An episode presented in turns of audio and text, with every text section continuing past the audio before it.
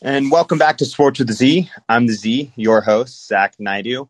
Uh, here, uh, two weeks after my last show, uh, trying to get back on the weekly grind, but uh, as we all know, stuff pops up, schedules pop up. Uh, my good friend Anvit Reddy joining me once again to talk Cincinnati Bengals once again. The first time we've covered the same team twice. Anvit, thanks so much for joining again. How you doing? Well, I'm I guess I could kind of know how you're doing, but aside from the outcome today, how how are you doing today?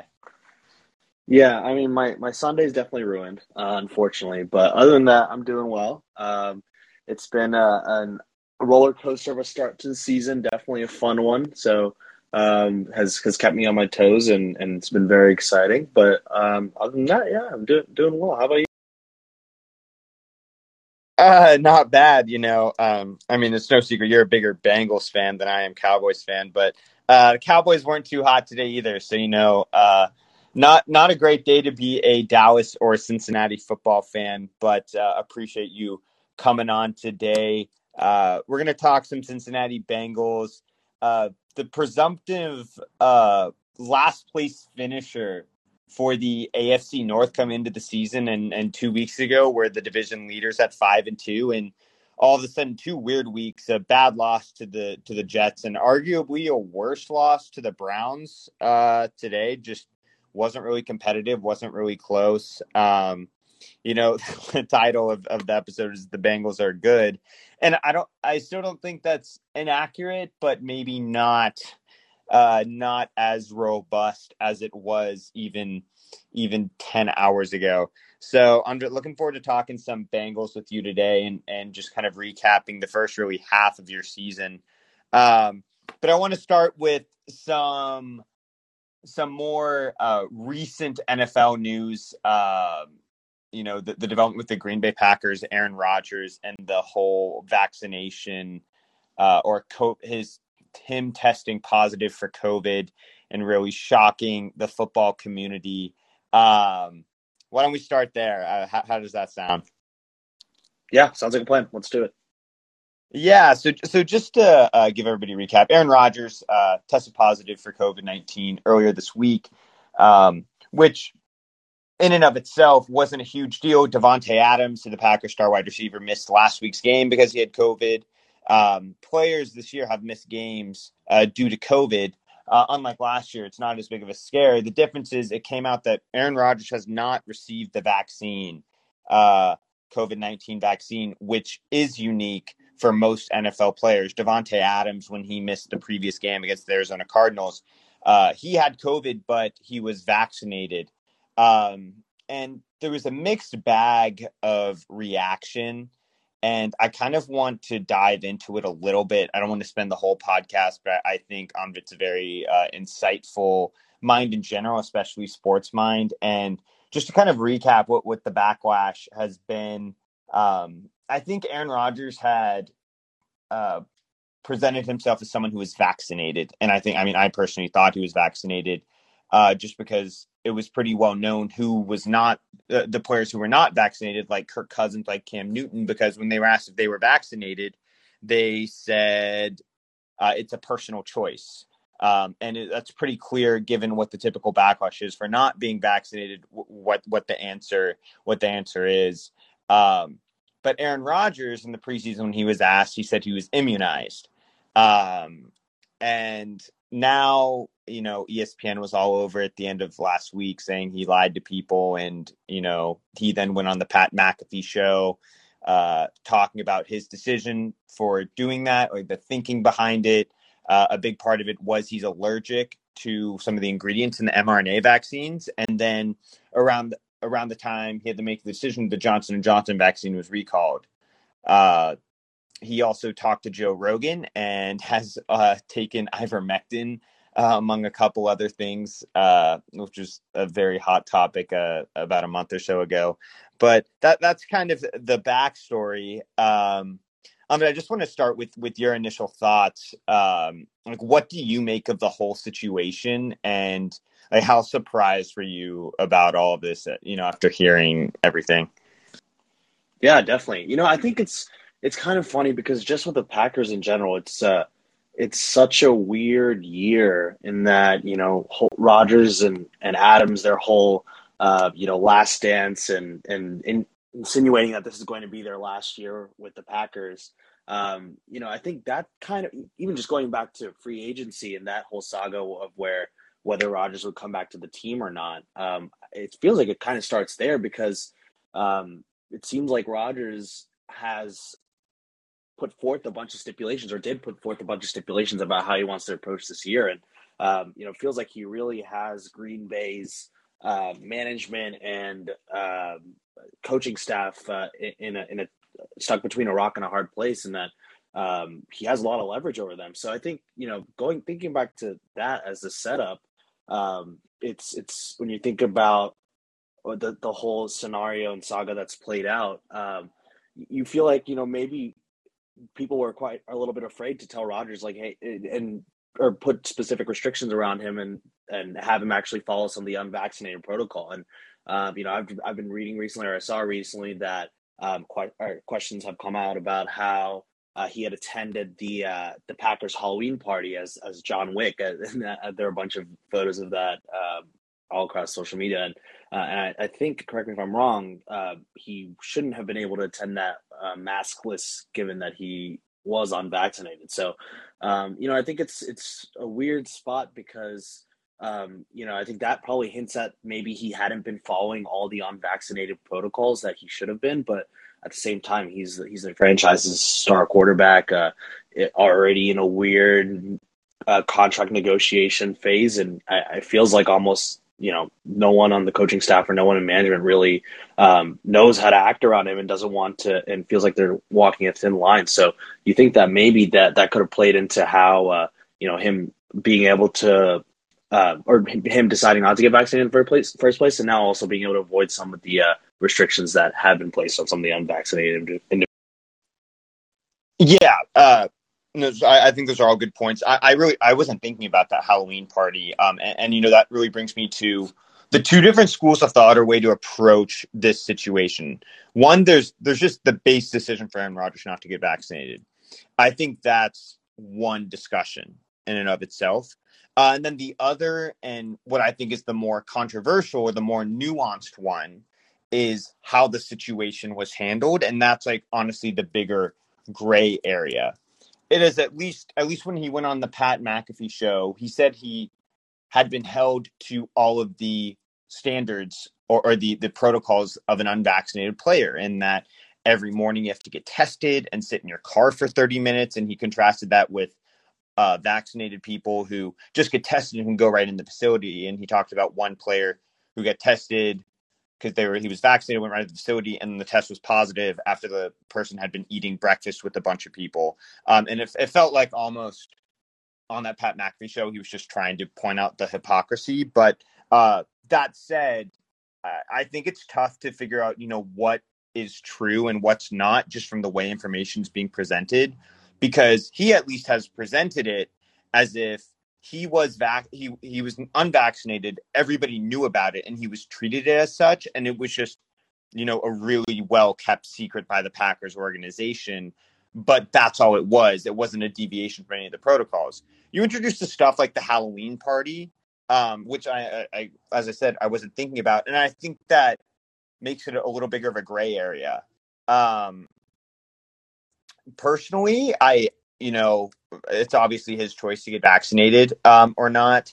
Uh, he did say he was allergic to the mRNA vaccine, mm-hmm. and I think that's like there's a lot of reasons people don't get vaccinated, and and that you know scientifically is I think one of the more I think uh, understandable ones, but. Uh, I don't know if Aaron Rodgers is just playing this game with people or if like he genuinely means all this. I mean, I mean, wh- like, what do you think about that? Yeah, I mean, I, he, he's a smart guy. I mean, I, I think everyone knows how, how uh, he's a, he's a smart guy on the field. He's a smart guy off the field. Um, it, it, feels like you know, at least my first take was you know when he when he was asked the question, I think directly, "Are you are you vaccinated?" His words were, "Yeah, I'm immunized." You know, when and you know maybe he wasn't really thinking when he said that, but you know by by answering in the affirmative, um, I, I think that led a lot of people and I think everyone not everyone outside the Packers organization to think that he was in fact vaccinated. So, you know, it, it's it's a weird situation where you know I think all the media assumed that he was vaccinated because of that incident, and so you know when he had been in the public light, uh, whether it be in the locker room or, or taking interviews or anything like that, um, it probably helped in that the media wasn't too um, wasn't too scrutinizing towards his behavior, whether he was actually following the protocols of unvaccinated people. So it felt like he was probably able to sort of fly under the radar there. Um, you know, it's it's tough because um, who knows? Maybe he just genuinely wasn't really thinking in the moment and uh, didn't want to. It didn't mean or didn't mean to mislead people by answering in, in the affirmative. But you know, it's it's it's kind of uh, it's sad that that one uh, word slip kind of uh, led people to uh, believe that he actually was. You know, if he didn't say yeah and just said I'm immunized, then maybe people could piece things together and think, okay, maybe he he isn't vaccinated. He kind of dodged the question, but um, you know, I think that that one affir- one word affirmative kind of led people to um, to assume that he was, and and probably let the public eye um, down, or at least their scrutiny down when when it came to paying attention to how he was acting in the protocols. Yeah, um, you know, I, I, I can't really think we could have a whole 45 minute podcast about this. I think while so one, I think the people he owed it to to uh to share about the podcast or not sorry not about the podcast uh to share about his status um was his players and teammates. By the way are you able to hear me all right? Uh, yeah yeah, yeah. Okay, perfect. Um, so it sounds like the people who needed to know and deserved to know did know. It sounds like his teammates knew and the front office knew and the NFL knew. And I mm think it all factored into like that's maybe why it wasn't as big of a deal, um, you know, within the Packers locker room after the fact because everybody knew. I personally don't think like the media needs to know everything, uh, and so I think that's where the gray mm area comes. Um, and it's uh, it's a tricky situation because you know there, he it sounds like there's sound reasoning behind why he didn't get it. At the same time, I think people are just upset because they felt lied to, and so that's where the bigger gray area comes in. Right. Right. Exactly. And and I think the the question now is like you said, he Rodgers has said or came out on the uh, McAfee show and said that he has been following protocols. So uh, I know that the I saw some news saying the NFL is investigating that now. So um, I mean, it'll be interesting to see how how that sort of shakes out. If uh, um, you know, if the NFL knew that he was unvaccinated and was still, um, you know, and they end up finding him for not following protocols, like feels like they were kind of waiting for news to break while also knowing that he wasn't uh, wasn't properly following the rest of the guidelines for for other unvaccinated people. So I mean, it's a bad situation all around, right? Like, um, if yeah, yeah, there's no positives to this. Like, yeah, I, I think that's a really fair uh, assessment. Uh, you know, I think we've talked uh, enough about this, but let's let's take we you know we got VJ in the car queue, so let's take his call and, the, and then we'll move on to the Bengals. But uh, sure, yes. All right, VJ, what you got? Uh, I just wanted to say, uh, like Aaron Rodgers, throughout, like the reason he feels kind of disrespected, or at least what he said, he doesn't have like enough kind of he doesn't have enough respect or he doesn't have enough power in the organization. And to have that power, you also have responsibilities that you need to be there for your team in important games like this. Because if Aaron Rodgers is in this game, they win very, very easily. Like the Chiefs played horrible, and the yep. Packers defense really stepped up. So I, I think it also speaks to the fact that he needs to he needs if he wants to have that role where he has has that power as a player, uh, he has to be reliable and has to be there. And this, like, if this is a problem going down the road, just in general, I I don't know. Yeah. Yeah. No. No. No. I, yeah. VJ, VJ, I think that's I think that's a really good point. Um, and I think once again, that's you know that's the that's the whole the duality of the subject that you know the object like the, the vaccination status purely in and of itself versus the nuances of the whole situation what happened you know by his decision to not get vaccinated. Um, if unless Aaron Rodgers is lying, like he chose to not get vaccinated for his best, what he thought was in his best interest after talking to his doctors, and I don't think he can be faulted for that. Uh, that said, I mean you're right. He's he loses credibility as you know being available for his team, but I think this is also it's chicken or the egg. Like the, maybe he felt you know the audacity to not audacity, but he felt he had license to do that because he frankly has been so disrespected by the Packers the, the past decade, and he wanted the head coach Mike McCarthy fired for like the last five years. So, uh, no, I think that's a really good point. Uh, on, on do you have anything to add about that? Yeah, I mean, not not too much. I think you're right in that it, will be important to see how uh, how the locker room sort of responds. I know that Aaron Jones came out and said that you know he it doesn't reflect on Rodgers' uh, leadership status or anything like that. So I mean, I think early early indications that it should be okay, but also you know that could just be Jones trying to put on a, a, strong face for for the rest of his teammates. But you know, I think when it comes kind of like what I was talking at the at the beginning of the um, of the subject, you know, this this very well very well may be Rodgers' last year. So in in Green Bay, so maybe he really doesn't uh, doesn't really care for for maintaining that that leadership role in the locker room, and will be happy to uh, to say sayonara and head off to his new team next year. So it'll be it'll definitely I think add some intrigue for um, for the off season once uh, once the season is over, and maybe could be a could be a deciding factor in what Rodgers ends up doing when it comes to. No, that's th- those are all really good points. Um, I know this is this was not on the topic of the Bengals, but I, I do think uh, it was something uh, worth discussing, something kind of interesting. Um, really, I think the most interesting COVID situation we've had so far this year.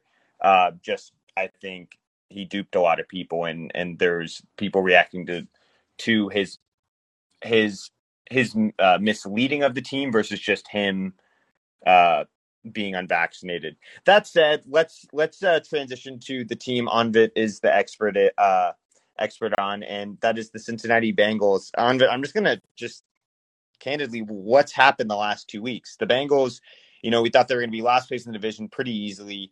Uh, if I told you three months ago, hey, you're going to be five and four with a win over the Ravens, um, by by week nine, I, you'd be pretty happy. But but I think maybe it's the way you've arrived here that you're kind of uh, mixed about it. Is is that a fair assessment?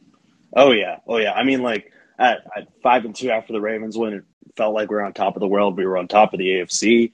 Um, you know, it's it's really sad to be going into the bye week like this. Um, you know, I think uh, I think the way that people approached this season was um, a sort of measured optimism. Um, and once once we had beaten the Ravens, it, that that optimism had just kind of uh, been completely blown off. The the lid was blown off, and I think the entire fan base was incredibly excited, very energized. You know, had almost probably um, taken the Jets for granted as well with their with the backup quarterback playing. Um, you know, thinking about how the last two weeks have gone, honestly, you know, I, I, I props to the Jets. You know, they came in and absolutely tore apart the, our defense. You know, our offense was was decent on the day. Um, they missed some red zone opportunities, and, and Burrow got uh, picked on a really good play by uh, by the Jets defensive end in in the fourth quarter that turned the tide. But um, you know, I think uh, I think the really the, the big disappointment today was uh, um, was both on the, the defensive and offensive collapse. You know, um, Ja'Marr couldn't really get going today. Burrow had uh, one of his uh, probably his second worst game of the year. Um, you know, it's tough. It's tough, like you said. I think I, if you tell me at the beginning of the year that we're going to be five and four heading into the bye week, um, I, would be ex- very excited, um, having a winning record in the division as well. Um, but you know, it's it's.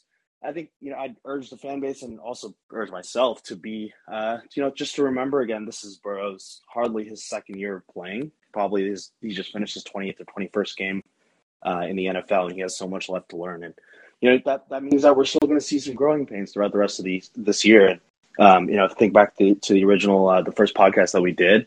Um, I, I kind of laid out that I just wanted to see growth from Burrow, and I think we've seen that in spades so far. So it's hard to you know take a step back and and think positively, but you know so far all the data points considered, um, I, I, think it's a it's been a, a good ride and it's been um, you know exciting all, all things considered. Uh, you know, putting aside the last two Yeah, uh, to that point about you know when we initially uh, podcasted about the Bengals, there there are a few things we were watching for. You know, Joe Burrow's development, the coaching of Zac Taylor, uh, the skill position players, specifically Joe Mixon. Um, a big point of discussion we had was actually Ja'Marr Chase. Um, and the decision to draft Ja'Marr Chase, Joe Burrow's teammate from LSU, with the fifth overall pick instead of Penei Sewell, who was uh, the unanimous, you know, top lineman in the draft, and and the Bengals' uh, glaring need at offensive line, it seemed like a no brainer. But the Bengals chose to go with arguably the flashier pick and the Joe Burrow's favorite co- collegiate target.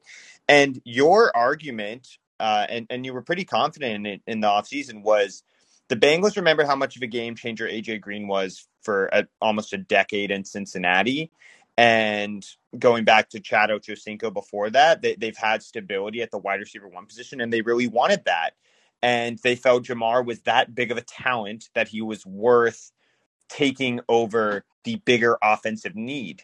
Uh, because you already had Tyler Boyd there, you had Tee Higgins, um, and so it wasn't a bad wide receiver court. Uh, that said, you took Ja'Marr, and uh, coming into the debate, in coming into today, sorry, uh, that you were you were 100 percent right, and the Bengals were right. Ja'Marr Chase uh, was third in reception yards per game uh, tied for fourth in receiving touchdowns and 27th in receptions, which I think just shows how explosive he's been. Um, I think it's safe to say you've been pretty happy with with how that all played out. Oh yeah, um, ha- happy's an understatement. I think uh, you know, funny, funnily enough, the uh, the Bengals, of course, have gotten a lot of flack in the in the 21st century for being behind the eight ball, uh, being you know having an owner who's uh, who's a, who's a cheapskate and doesn't like to invest in in the uh, the organization. But I think drafting the wide receiver and and knowing the value of a true alpha number one wide receiver is actually a pretty analytically sound uh, decision making. You know, if you go back and look at some um, like wins over replacement metrics, uh, having a dominant wide receiver is way more valuable than having a dominant left tackle. And I think that just comes down to the fact that you know, you can be an amazing left tackle and erase uh, uh, whatever defensive end that you're uh, facing for the for the week, but uh, your offensive line can still be quite poor because you know you ha- you have to have five at least average pieces on that line, or otherwise, you know, if you have a weak link, that weak link's going to get exploited quite often. So,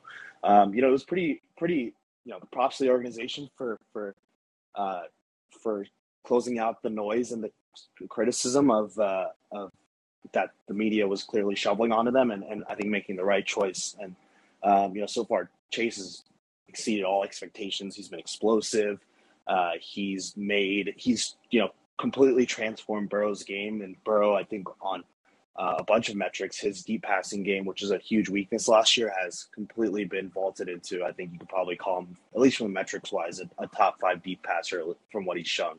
Um, and a lot of that is because of Chase, because he's able to separate. He has uh, amazing acceleration at the point of the pass, and um, he's he's like I said, just been all around, probably at least a top ten receiver so far this year. You know, and but still, you know, there are growing pains. He dropped a couple balls today, dropped a ball last week, but uh, you know, he's he's still rookie, so. Uh, you know, overall, definitely, I believe the right decision. Um, and I think uh, a lot of that comes down to the fact that Chase himself is just looking like a um, looking like a generational talent, at least for the first half of this year and first half. No, thanks for all that. I, I mean, not tough to argue with any anything there. Um, seems like that Joe Ja'Marr connection. You're going to be locked into that for a minimum another six seven years. Very similar to really how Andy Dalton and AJ Green kind of came in together, but I think you could say this is probably a more lethal combination. Joe Burrow's more talented than Andy Dalton never was, and AJ Green was phenomenal. So I think, I mean, just quick hitter, like starting off, Ja'Marr Chase or AJ Green, like who, who was who was better starting off? Would you say? Oh man, that's tough because, like you said, I think the um, because Burrow is probably objectively a better talent than Dalton was, and Dalton was throwing the ball to uh, to AJ Green in his rookie year as well. So, you know, on a pure talent perspective, I think Green had better hands. Um, and uh, because of his body size, he was a better contested catch um, athlete and wide receiver, which I think actually went really well with a with a quarterback like Dalton, who's a little less uh, uh, a little less accurate, who was a little more erratic in his throws. But um, if you have someone with the accuracy that Burrow does, I think um, someone like Chase who can really separate at the point of attack um, can be really valuable. I think you know it's tough. I don't. I don't think you know. To be frank, I think Ja'Marr's probably dropped more balls than AJ had at this point in their in their in their career. So um, from a pure hands perspective, you probably have to go with AJ. But um, you know, in terms of being able to separate uh, and and uh, really having a, a, robust route tree, uh, probably go Ja'Marr. But um, you know, I think again, like, kind of like I said, it just uh, it works out well in that AJ was probably the better receiver for Dalton, and uh, Chase is a better receiver with uh, with Burrow. No, that yeah. Thanks again. I mean, I you know I'm not here to argue with you about any Bengal stuff, so I, I think you have been spot on with all these analyses. Uh, it looks like BJ uh, has has something else he wants to add, so I'm, I'm going to call on him and, and we'll go from there. BJ, you're on again. Um. So from what I like, it are the Bengals good? Great question. That's what we're um, supposed to be talking about, yeah. I guess. um, no, I don't think the Bengals are good. I think I think okay. they are slightly above average. Okay, I look at okay. their wins and they have like two quality wins. Like one is very good, right? They beat okay. the Ravens. And then like the Vikings I guess are a quality win. They don't like they I, mean, I mean, they, you're forgetting their. Uh, they should have beaten the Packers. The, like yeah, they, they, they, they, they, they, really should. Like, they should have beaten the Packers. You know, so I, I think and the Cowboys like, should have beat the Buccaneers. Like BJ, BJ, this is not a Cowboys podcast. We're talking about the Bengals, so so we're not. Uh, the Cowboys also should have lost to the Chargers they uh, they should have lost to the Patriots and they should have lost to the Vikings and then they lost to the Broncos and they beat the Panthers by eight without Christian McCaffrey. So, you know, it, this can, this can. So the, uh, Beng- the Bengals like hang around in a lot of games, but I I think all the pieces are there. To I think Zac Taylor is the right coach, and I do I do think Ja'Marr Chase was a good good pick. I was stunned honestly when they first made it because, like you said, it was just like a perfect thing Penei Sewell was right there, undisputed number one offensive lineman in the country at that point. Um, but they took Ja'Marr Chase, and I guess it worked. And he's like a, I think he's like a slightly slower version of what the Raiders thought Henry Ruggs were going to be, like someone who's. But but. no no no no no you're you're totally right with that. I, I was uh I, I, I, didn't mean to cut you off, VJ. I just wanted to hear Anvit's response to you saying Zac Taylor is the right coach. Um, Anvit, you. I, I, I do think. What yeah, what what, I, no, what what makes you say that, VJ? Um, I'm I'm curious. Um, Joe Burrow's development as as a QB, like because one, like you said, Joe Joe Burrow's deep ball has gotten tremendously better. I think he has much better decision making although he did have that terrible throw earlier today. But like as a whole, I think Joe Burrow has progressed a lot. Like, and he's showing things that I didn't really see in his rookie season at all. Yes. All right. So Anvit, like I, I don't think you know as far as Joe Burrow improvement.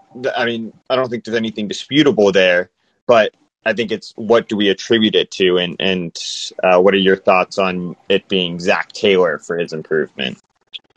And I obviously haven't watched as much Bengals as you have. No, so you no, probably no. noticed all these things, but no, no, no, Beach. But but you know that's why we have Anvit on here. Like we we have we have our thoughts, and, and we got to hear what, what the the team expert has to say. So Anvit, uh, we'll, we'll turn over to you.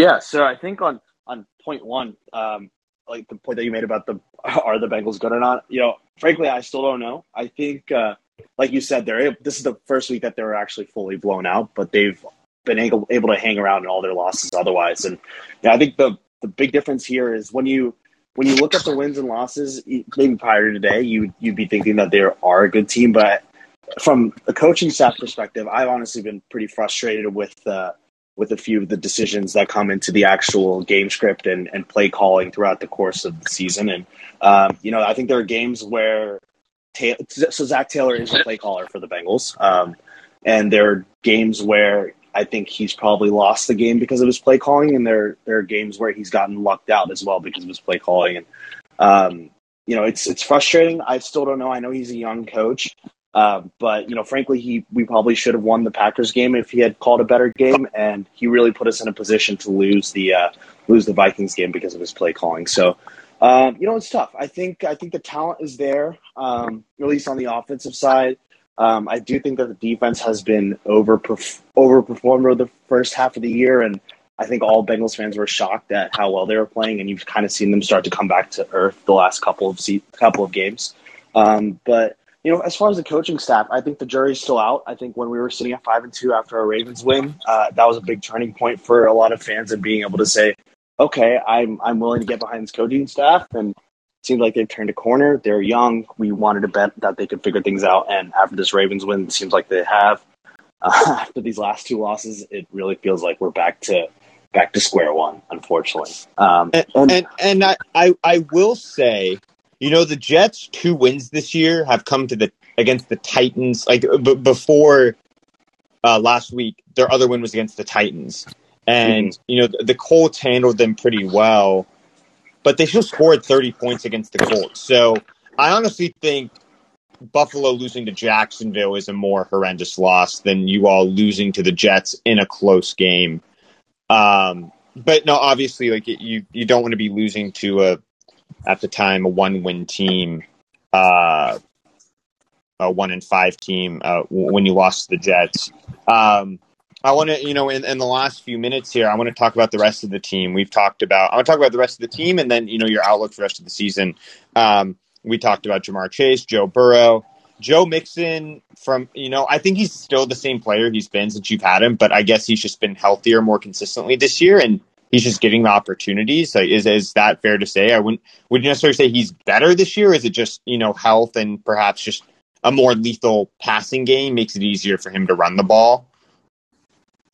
Yeah, I'd say the, the big difference, I think talent wise and skill set wise, it's been the same. I think Mixon's been a great running back um, since we drafted him. The big difference is we brought in a, a new, not a new, but a, a former run game coordinator, uh, Frank Pollack, who was with the with the Cowboys for a couple years, and uh, Mixon had his best season underneath him. Um, I think in 2018 he led the AFC in rushing, and um, I think he he left once uh, uh, once Taylor became the head coach, but we brought him back. Um, so I think at least you know, I don't know. I'm not too deep into the schemes of, of or too deep into the uh, run game schemes and how things have changed under Pollack, but I think you know there's probably definitely some kind of correlation there where Joe had his best or Joe Mixon had his best season under Pollack and uh, now that uh, Frank's back, you're starting to see a little bit of a resurgence in the run game. It's um, you know still not where exactly I think you'd hope, but you like even, at least against uh, today, you did see some. Uh, uh, at least a little bit when, when the offense was humming that uh, Mixon was able to take the pressure off uh,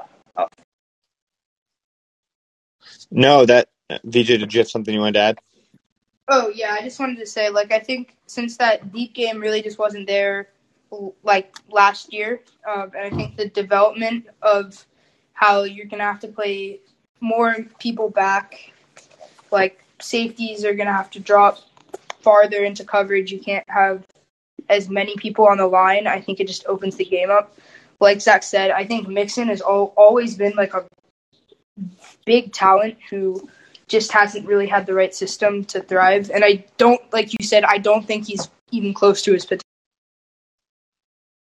Yeah, his his, his running game really packs a punch. Uh, uh, as as everybody knows about Joe Mixon, he really p- packs a punch. Um, but uh, Anvit, uh, looking forward uh, to the rest of the season, um, how do you think? I mean, are you going to win the division? Or are you going to stay at stay near the top? Like, what, what do you expect? You're five and four. You know, there's 18 games this year. You're on pace to win 10 games. I'm sure if you were told that at the start of the season, you'd be pretty happy. But but what do you see the rest of the year? Yeah, I mean, if I had to guess, I think uh, I do think the Steelers have been overperforming the last two or three weeks. Um, I, I, probably expect them to finish at the bottom of the division. Um, you know, Roethlisberger has just been completely uh, like just almost uh, almost inconceivable how bad he's been. And, you know they've been managed, managing to win despite him and trying to work around his uh, his weaknesses. But uh, it's it's kind of sad to see the decline that's happened. But Um, you know, I know obviously they still have a strong defense, um, and, and, they can win off the back of that. And, and Najee Harris, who's seemed like he's turning a corner and becoming more of a passing game asset as well.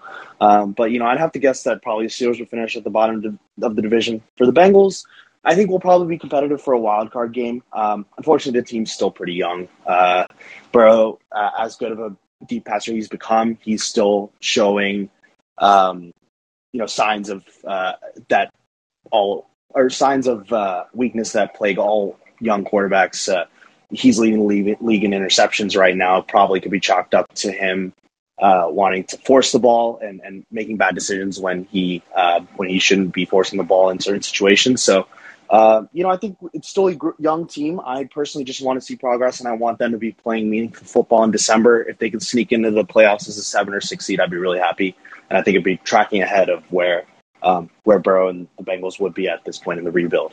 Um, in terms of uh, who's going to win the division, I'd probably think I'd probably go with the Ravens now. You know, they've had two pretty good loss or losses to two good teams at this point.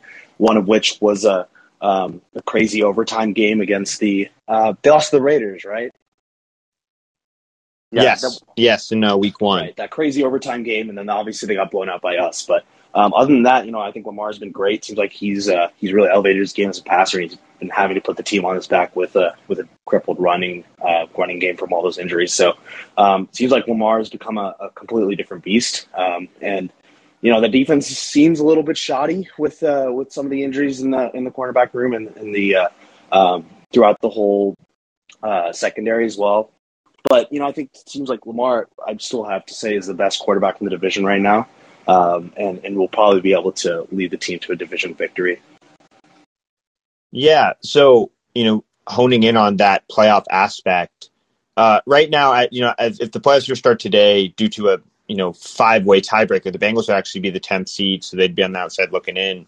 But the way the AFC is right now, you have Tennessee in the first spot, then Baltimore, the Chargers, the Bills, and those are the division leaders. And I think it's, I think for all intents and purposes, we can say those will end the season as the division leaders um, for for those four spots. And then there's three wild card spots, and currently those spots are the, the Raiders and the Steelers have a percentage higher than the Bengals. But then the Patriots win the the five team tiebreaker. Um, you know, let's say we have five playoff spots locked uh, the Titans, Ravens, Chargers, Bills, and just we got to give them the benefit of the doubt. The Chiefs. Um, between so your competition is the Raiders, Steelers, Patriots, Browns, Broncos, and Colts for two spots. How confident? Hearing that list of teams, where would you put yourself in that pecking order?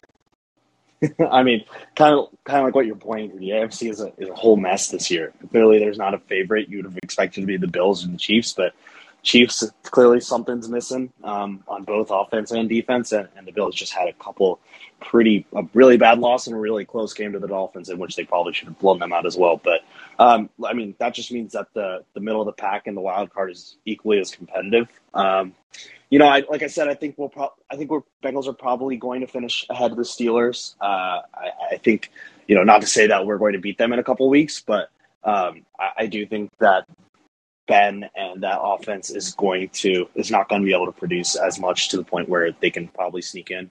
Um, I, I, would say that I'm afraid of the Browns. I'm, you know, this whole absurd dynamic of Baker and Baker being able to play better without OBJ. I guess we're we're going to see that uh, see see that being tested. Yeah, what's the deal with that? I know I've been saying that myself, but it's just true at this point. I, I think I win. I think I win that argument that that Baker's just a bad quarterback because he's worse when he has a better talent around him. Like I just I. I do think that it's a little a little early to say that. At least if you want to at least use today's game as an argument. You know, Baker really didn't have to do much. He played well, but the, his defense and, and Chubb stepped up to sort of fill the gap. So um, you know, I think it'll be a conversation for the rest of the season, but um, I think that just kind of alludes to where Baker really doesn't have to do much for, for the Browns to be able to win football games. And um, and if he does even play close to where he was playing last year with Sans OBJ, then um, you know I think you probably have to put them towards the top of being uh, being the favorite for for trying to snag that last wild card spot. Um, and then you know other than that, I'd probably say I'd, I'd keep an eye on the Colts. Wentz seems like he's turned a corner. Um, you know, he still has some pretty timely bad interceptions, but um, if he can continue to to cut those down, then um, you know I think the Colts in their their offensive line and their running game's been on an absolute tear recently. We'll, we'll probably be super competitive as well. Um, so you know, I'd probably I'd probably slot us in about third there, um, behind those two, but then ahead of the likes of uh, uh, New England and the Steelers, and mostly with New England, it's just uh, uh you know I know Mac Jones has been playing well, but um, uh, it'll be it'll be interesting to see if he can keep it up and um, and really win some big game, big games down the stretch. But you know, before he starts to uh, piece a few of those together, then you know I'd probably still take the Bengals over them. Perfect. Uh, I don't think get more thorough than that uh, for the Cincinnati Bengals. Um, truly one of their biggest diehard fans. Uh, and and my very close personal friend Anvit Reddy taking the time again to talk about I think one of the longest suffering franchises in uh, in all of pro sports. Anvit, we're, you know we're always pulling for the Bengals uh, for the sake of your sanity, but uh, as always, really appreciate your time uh, and uh, you know ho- hope the Bengals can pull it out. Uh, but uh thanks so much, really appreciate it. Thanks, Zach. Appreciate you having me on, and thanks for giving me a chance to to rant about this I, I don't even know. I, I, loved, hated, loved, hated team. Uh, I, I, know you will understand the feelings too, but I appreciate you having me on. And thanks, to VJ, for your thoughts as well. We're we're gonna have to. I think I'll give you a call and we'll have to talk through some of the points that you made because I think uh, uh, there are definitely some interesting ones. So um, thanks.